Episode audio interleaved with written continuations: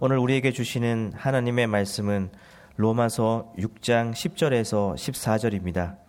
그가 죽으심은 죄에 대하여 단번에 죽으심이요 그가 살아계심은 하나님께 대하여 살아계심이니 이와 같이 너희도 너희 자신을 죄에 대하여는 죽은 자요 그리스도 예수 안에서 하나님께 대하여는 살아있는 자로 여길지어다. 그러므로 너희는 죄가 너희 죽을 몸을 지배하지 못하게 하여 몸의 사욕에 순종하지 말고 또한 너희 지체를 불의의 무기로 죄에게 내주지 말고 오직 너희 자신을 죽은 자 가운데서 다시 살아난 자 같이 하나님께 드리며 너희 지체를 의의 무기로 하나님께 드리라. 죄가 너희를 주장하지 못하리니 이는 너희가 법 아래에 있지 아니하고 은혜, 아, 아래에 있음이라. 아멘.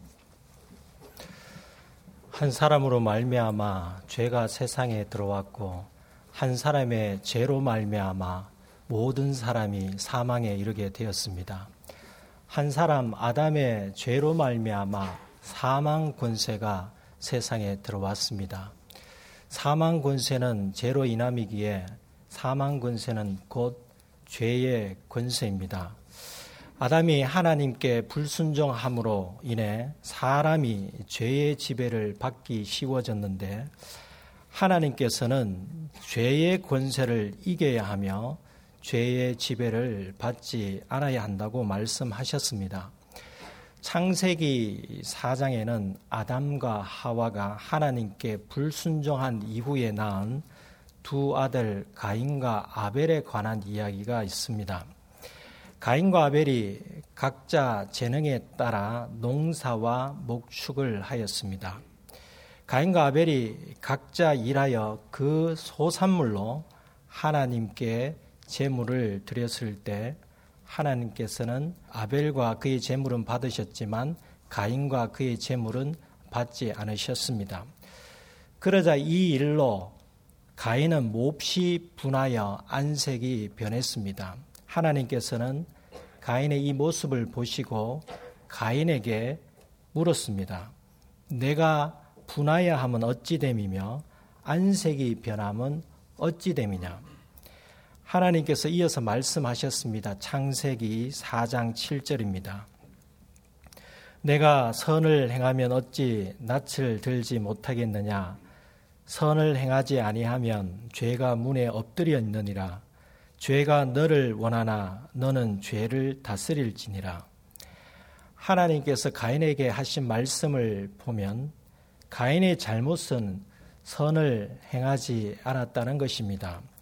선을 행하지 아니한 것은 가인이 선을 행하는데 소극적이거나 악을 행하는데 적극적이었다고 말할 수도 있겠으나 하나님께 바르게 행하지 않는 것으로 이해할 수 있습니다.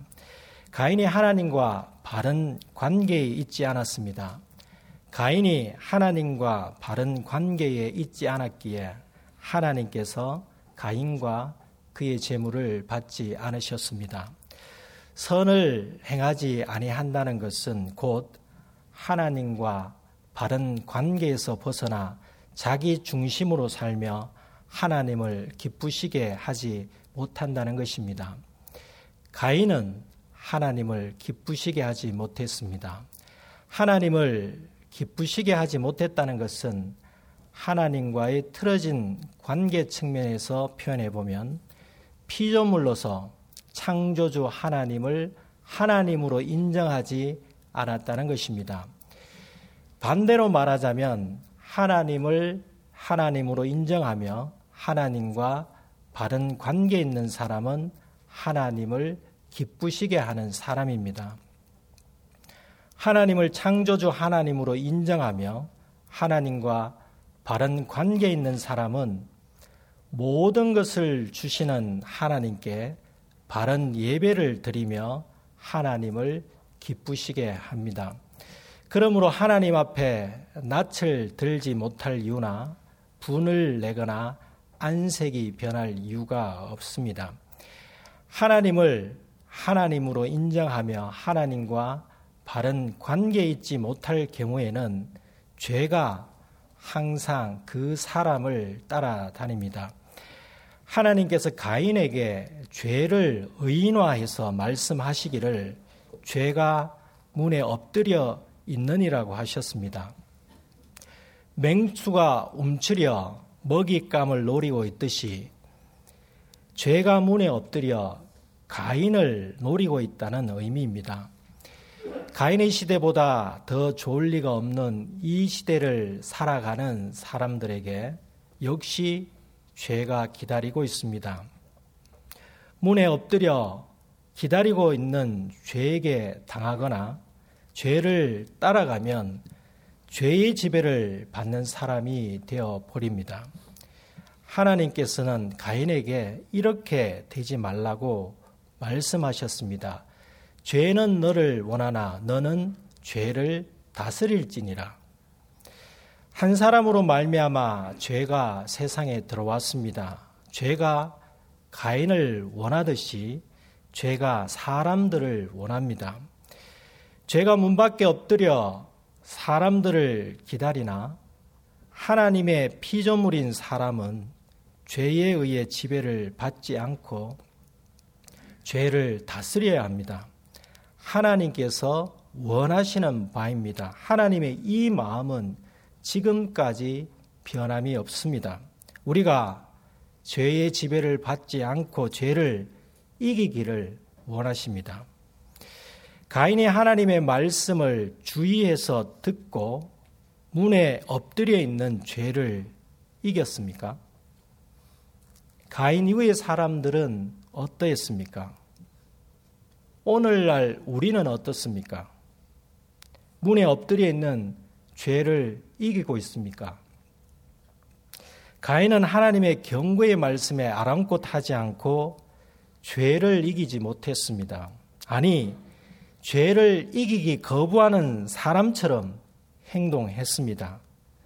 아버지 아담이 하나님께 불순종하였듯이 가인 역시 하나님의 말씀에 불순종하며 죄를 다스리지 못하고 동생 아벨을 들에서 죽였습니다.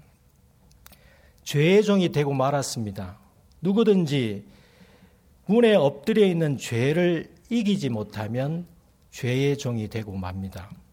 아담과 가인 이후 많은 사람들이 죄의 종이 되고 말았습니다.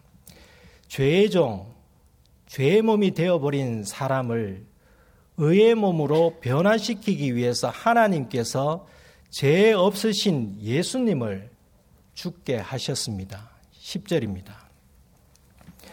그가 죽으심은 죄에 대하여 단번에 죽으시며 그가 살아계심은 하나님께 대하여 살아계심이니 여기서 그는 예수님을 가리킵니다. 예수님께서 죄에 대하여 죽으셨다는 것은 한 사람으로 말미암아 죄가 세상에 들어왔고 한 사람의 죄로 말미암아 모든 사람이 사망에 이르렀는데 예수님께서는 죄가 없으신 분으로서 이 죄에 대하여 죽으셨다는 말씀입니다. 이 구절에서 주목할 표현이 단번에입니다. 예수님께서 단번에 죽으셨다고 합니다. 예수님의 죽으심은 잘 알고 있듯이 하나님과 죄인의 화목을 위한 화목 제물로서의 죽으심입니다. 구약 시대에는 사람의 죄가 사함받기 위해서는 하나님께 짐승을 희생 제물로 드려야 했습니다. 대개는 한 사람의 한 가지 죄에 대하여 한 마리 짐승의 제물이 필요했습니다. 예수님께서 짐승의 제물처럼 희생 제물이 되셨다면 죄인 한 사람의 한 가지 죄를 사함받기 위하여 희생 제물이 되어 죽으셔야 했고 또 다른 사람의 대속을 위해 희생 제물이 되시려면 죽음에서 부활하셔서 희생 제물이 되셔야 했습니다. 하지만 예수님은 짐승의 제물처럼 희생 제물이 되지 않으셨습니다. 하나님의 독생자로서 희생 제물이 되셨는데 짐승의 피와는 차원이 다른 피로서 무결, 무음, 완벽한 희생 제물이 되셨습니다. 단번에 죽으심이요라는 의미는 한 번 죽으셨다는 의미와 동시에 완벽한 희생 제물로서 더 이상의 희생 제물이 불필요하게 되었다는 의미입니다. 예수님께서 한 번의 죽으심으로 모든 죄인의 모든 죄에 대하여 죽음을 감당하셨다는 의미입니다. 한 번의 죽으심으로 우리 각자의 모든 죄와 어떤 죄도 사해 주셨고 주실 것이라는 의미입니다. 과거의 죄도, 현재의 죄도, 미래의 죄도 사해 주십니다. 그렇다고 해서 죄를 지어도 괜찮다는 것은 아닙니다. 사도 바울이 사람들이 이런 생각을 할까봐 로마서 6장 1, 2절에서 말씀합니다. 그런즉 우리가 무슨 말을 하려 은혜를 다하게 하려고 죄에 가겠느냐? 그럴 수 없느니라. 죄에 대하여 죽은 우리가 어찌 그 가운데 더 살리요? 본문 10절에서 그가 살아계심은 하나님께 대하여 살아계심입니다.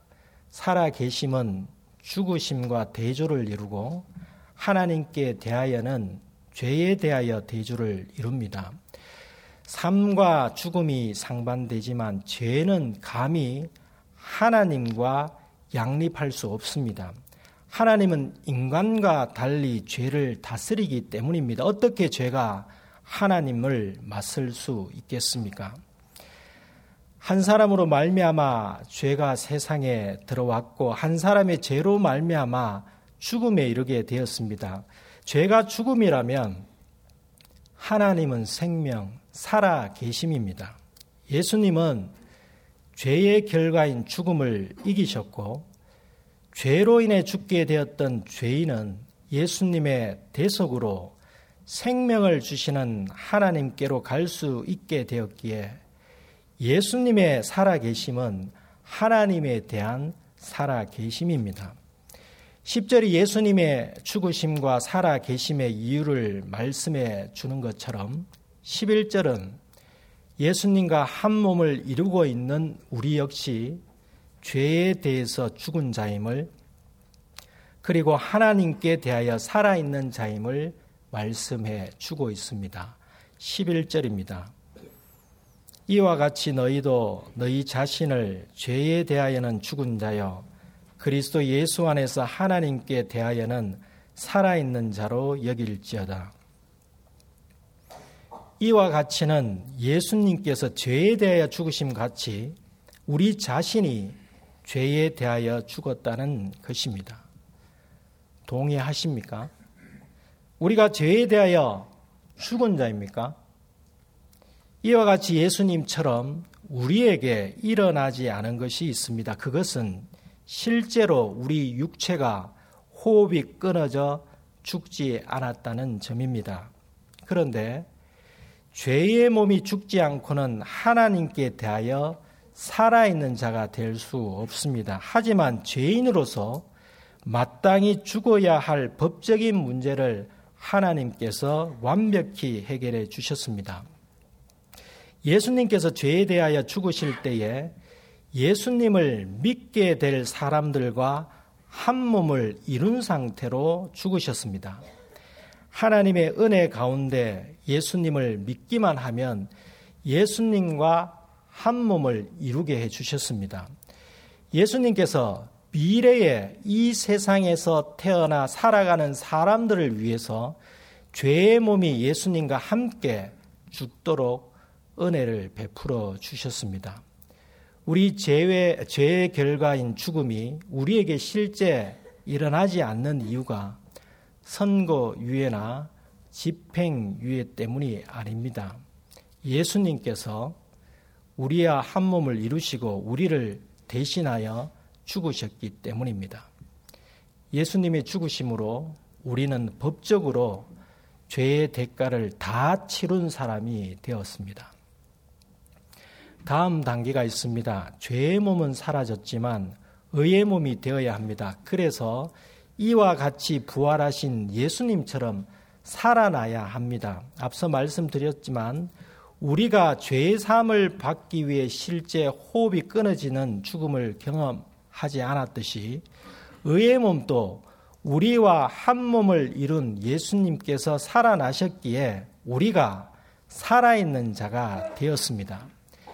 예수님과 한 몸을 이룬 자로서 하나님께 대하여 살아있는 사람이 될 수 있게 된 것입니다. 예수님의 죽으심으로 죄의 몸이 죽었고 예수님께서 부활하심으로 의의 사람이 되었습니다.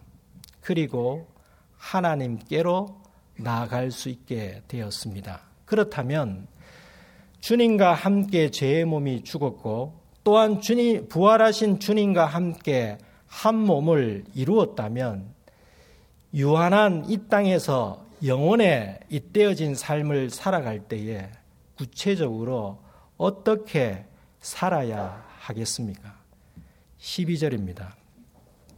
그러므로 너희는 죄가 너희 죽을 몸을 지배하지 못하게 하여 몸의 사욕에 순종하지 말고 그러므로는 앞구절들과 연결이 된다는 것인데 예수님과 예수님의 죽으심과 예수님의 살아 계심처럼 우리가 예수님과 함께 죄의 몸이 죽었고 예수님과 함께 의의 몸으로 살아가고 있다면 죄가 우리를 지배하지 못하게 해야 합니다.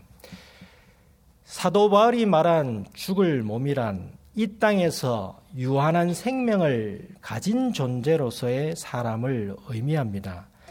자연적인 인간의 몸, 생로병사의 몸입니다. 예수님 안에서 죄의 몸이 죽고 의의 몸으로 살아 있더라도 유한한 이 땅에서 우리 인간의 몸은 결국 결국 죽을 몸입니다. 제가 우리 몸을 지배하지 못하게 하라는 사도 바울의 명령은 하나님께서 가인에게 하신 말씀과 같습니다. 죄가 너를 원하나 너는 죄를 다스릴지니라. 죄는 우리를 지배하려고 합니다. 그러나 우리는 죄를 이겨야 합니다. 지금 우리의 몸의 상태는 어떤 상태입니까? 예수님께서 흘리신 피로 죄의 몸은 이미 죽었고 의의 몸으로 살아가고 있지 않습니까? 만약에 우리가 가인이 직면한 상황처럼 문에 엎드려 기다리고 있는 죄에게 지배를 당한다면 주님의 보혈은 헛된 것이 되고 맙니다. 2000년 전 골고다 언덕의 군중들처럼 예수님께서 단번에 죽으심을 조롱하는 것이 되고 맙니다. 12절에서 두 번째 명령은 몸의 사욕에 순종하지 말라입니다. 몸의 사욕이란 몸의 정욕을 뜻합니다. 몸의 정욕을 따라 살아가는 것은 예수님의 보혈의 보혈로 의의 몸이 된 사람에게는 전혀 어울리지 않습니다. 두 번째 명령에서 특이한 점은 몸의 사욕을 따라 살지 말라가 아니라 몸의 사역에 순종하지 말라입니다. 순종의 대상이 누구이겠습니까? 몸입니까? 12절의 두 번째 명령은 첫 번째 명령과 연결되어 있습니다. 첫 번째 명령이 죄가 우리 몸을 지배하지 말라고 했습니다. 그러므로 몸의 사욕은 죄의 지배를 받을 때의 몸의 사욕입니다. 죄의 지배를 받는 몸은 사욕대로 살아갈 수밖에 없습니다. 몸의 사욕에 순종하지 말라는 곳, 죄에게 순종하지 말라입니다. 죄가 문에 엎드려 대기하며 우리를 지배하려고 할 때에 죄를 다스리지 못하고 지배를 받게 되면 몸의 정력대로 살아갈 수밖에 없습니다. 최근 오랫동안 마약과 성범죄 사건들을 뉴스를 통해 접하고 있습니다. 이러한 범죄는 다 몸의 정력대로 살아간 결과입니다. 몸의 정력대로 살아가는 사건들이 전부 드러나지 않았을 뿐이지 사회 곳곳에 있을 것이라고 생각하지 않습니까? 알려지지 않은 많은 일들이 벌어졌고 벌어지고 있을 것입니다. 이것이 전부 죄를 다스리지 못하고 죄의 지배를 받아 몸의 정욕대로 살아가기 때문입니다. 그런데 예수의 예수님의 보혈의 은혜를 입은 죄의 몸이 예수님과 함께 죽고 의의 몸을 지닌 사람이라면 어떻게 살아가야 하겠습니까? 여전히 죄를 다스리지 못하고 죄의 지배를 받아 몸의 정력대로 살아가면 되겠습니까? 어떻게 살아야 하겠습니까? 13절이 말씀해 주고 있습니다. 또한 너희 지체를 불의의 무기로 죄에게 내주지 말고 오직 너희 자신을 죽은 자 가운데서 다시 살아난 자 같이 하나님께 드리며 너희 지체를 의의 무기로 하나님께 드리라. 13절에서는 몸 대신 지체라는 단어를 사용했습니다. 여기서 말하는 지체는 주님의 몸된 교회를 이루는 성도들, 개 개인이 교회라는 한 몸의 지체라는 의미가 아니라 개인 몸의 지체를 뜻합니다. 즉 개인의 눈, 코, 귀, 입, 손과 발 등을 가리킵니다. 몸의 지체를 죄에게 내주지 말라고 명령합니다. 죄의 지배를 받지 말라는 의미입니다. 좀 더 구체적으로 불의의 무기로 죄에게 내주지 말라고 합니다. 죄는 사람의 몸을 이용하여 죄의 세력을 키워갑니다. 죄는 사람의 몸을 이용하여 그 몸의 지체를 불의의 무기로 만들어 하나님께서 만드신 창조 세계와 사람들이 살아가는 가정과 사회와 국가와 세계를 파괴합니다. 내가 나의 눈이나 입이나 손과 발을 죄에게 내어주면 죄가 나의 눈, 입, 손발을 불의의 무기로 삼아 나를 지배하는 것은 물론이거니와 나와 관계된 사람들을 죄의 지배로 빠지게 하는 죄의 도구가 되고 맙니다. 최근 논란이 되는 마약 범죄나 성범죄가 자기 혼자 그치지 않고 여러 사람들에게 영향을 끼쳤던 것을 보더라도 죄가 사람의 지체를 불의의 무기로 삼아 죄의 지배력을 사회에 확장시키고 있습니다. 그러므로 우리 몸의 지체를 불의의 무기로 죄에게 내주지 말아야 합니다. 눈으로 보암직한 것에 마음이 빼앗기고 코로 냄새를 맡고 귀로 들으면서 탐욕을 자극받고 입으로 나쁜 말을 하고 손과 발로 물리적 악행을 합니다. 사회에서 일어나고 있는 다양한 범죄들이 모두 몸의 지체를 불의의 무기로 죄에게 내준 결과입니다. 살인, 강도, 폭행, 상해, 사기, 절도, 재물 손괴 등이 몸의 지체가 관여하지 않은 것이 없습니다. 개인적인 범죄 유형이 아니더라도 조직적인 테러나 전쟁과 학대나 학살 등 역시 몸의 지체를 불의의 무기로 죄에게 내준 결과입니다. 아담과 하와처럼 눈으로, 손으로, 입으로 범죄하지 않도록 우리 몸의 지체를 불의의 무기로 죄에게 내주지 마십시다. 우리 몸의 지체를 하나님께 내어 주어야 합니다. 성경은 몸의 지체를 하나님께 드리라고 명령합니다. 우리의 눈, 코, 귀, 손과 발 등 지체를 하나님께 드려서 하나님의 도구, 의의 무기가 되어야 합니다. 우리의 몸의 지체를 의의 무기로 하나님께 드리게 될 때에 이 세상에서 죄의 지배력이 약화됩니다. 우리의 눈으로 하나님의 말씀을 읽고 선한 것을 보고 우리의 코로 선하게 창조된 피조물과 선하게 만들어진 제품을 맡고 우리의 귀로 하나님의 말씀을 듣고 선한 가르침을 듣고 우리의 입으로 하나님의 말씀을 전하고 선한 말을 하고 우리의 손과 발로 선한 일을 행할 때 이 세상에서 죄의 지배력이 약화되고 죄는 결국 사라지게 될 것입니다. 그리고 우리의 몸의 지체를 하나님의 도구가 되도록 의의 무기로 드릴 때 우리가 그리스도 예수 안에서 함께 지어져 갈 수 있습니다. 14절입니다. 죄가 너희를 주장하지 못하리니 이는 너희가 법 아래 있지 아니하고 은혜 아래에 있음이라. 죄가 너희를 주장하지 못하리니는 죄가 너희를 지배하지 못하리니입니다. 주장하지 못하리니는 문법적으로 미래 능동태 직설법입니다. 죄가 너희를 주장하지 못하게 되었다. 과거형이 아닙니다. 우리가 주님의 보혈로 의의 몸이 되었지만 여전히 죄에 빠지기도 합니다. 우리는 이 세상에서 죄와 단절된 삶을 살기란 매우 어렵습니다. 왜 그렇습니까? 그 이유는 매 순간 주님의 은혜 아래에 있지 않기 때문입니다. 율법으로는 죄를 이길 수 없습니다. 사람이 율법 안에 있는 것만으로 죄를 이길 수 없기에 예수님께서 이 땅에 오셨습니다.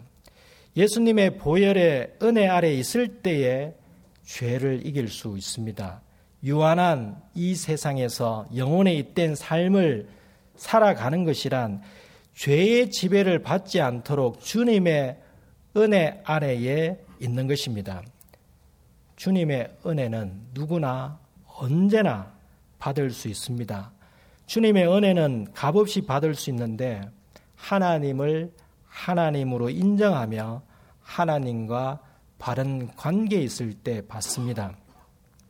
이것은 어려운 일이 아닙니다. 나의 선택의 문제입니다. 하나님께서는 이미 은혜를 베풀어 주셨습니다.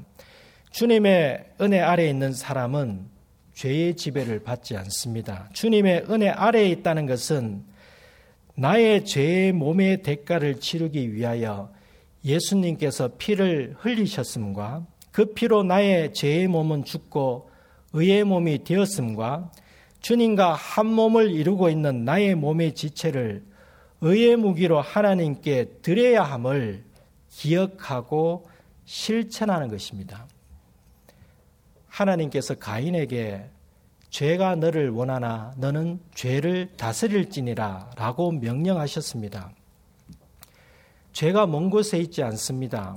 죄가 문에 엎드려 있느니라고 하나님께서 말씀하셨습니다.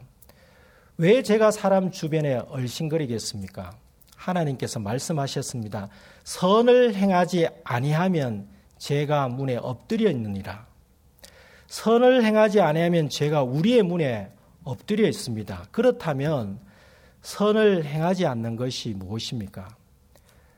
서두에서 선을 행하지 않는 것이란 하나님과 바른 관계를 벗어나서 자기 중심으로 살아가며 하나님을 기쁘시게 하지 못하는 것이라고 말씀드렸습니다. 그리고 하나님을 기쁘시게 하지 못하는 것은 곧 피조물로서 창조주 하나님을 하나님으로 인정하지 않는 것이라고 말씀드렸습니다.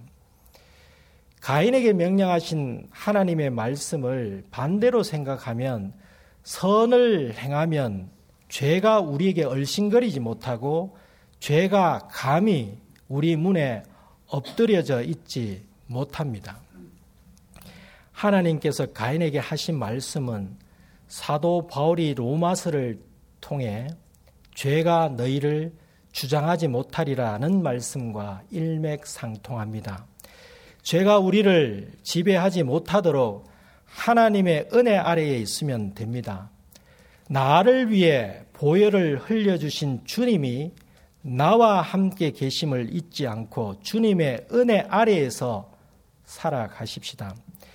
제가 하나님의 은혜 아래에 있는 나를 이길 수 없습니다. 죄가 나를 두려워하는 것이 아니라 나와 함께 계시는 주님을 두려워합니다. 그렇기에 나의 문에 엎드려 제가 기다리거나 나를 지배하지 못합니다. 우리 모두 항상 주님의 은혜 아래에 있으므로 우리의 몸의 지체를 죄가 지배하지 못하게 하여 몸의 욕망에 따라 살아가지 않고 불의의 무기로 죄에게 내주지 마십시다. 우리의 몸의 지체를 의의 무기로 하나님께 드림으로 유한한 이 세상에서 영혼에 있던 삶을 제대로 살아가십시다. 기도하겠습니다. 하나님 아버지 한 사람으로 말미암아 죄가 세상에 들어왔고 한 사람 아담의 죄로 말미암아 모든 사람이 사망에 이르게 되었지만 한 사람으로 말미암아 저희가 하나님과 합평을 이루고 한 사람 예수 그리스도의 순종하심으로 말미암아 저희가 더 이상 죄와 사망 권세 아래에 있지 않도록 은총을 베풀어 주셔서 감사드립니다. 주님의 피로 죄의 몸이 죽어 의의 몸이 되는 은혜를 입었사오니 더 이상 몸이 죄의 지배를 받지 않도록 하나님을 창조주 하나님으로 인정하며 하나님과 바른 관계로 살아가게 하시옵소서. 항상 주님의 은혜 아래 있으므로 저희 지체를 하나님을 사랑하고 이웃을 사랑하는 의의 무기로 하나님께 드리게 하시옵소서. 그리하여 세상에서 죄의 지배력이 약화되고 주님의 은혜가 강화되게 하시고 세상에서 범죄 사건들의 소식이 점점 사라지게 하시고 선행의 소식들이 점점 많아지게 하시옵소서. 예수님의 이름으로 기도드립니다. 아멘.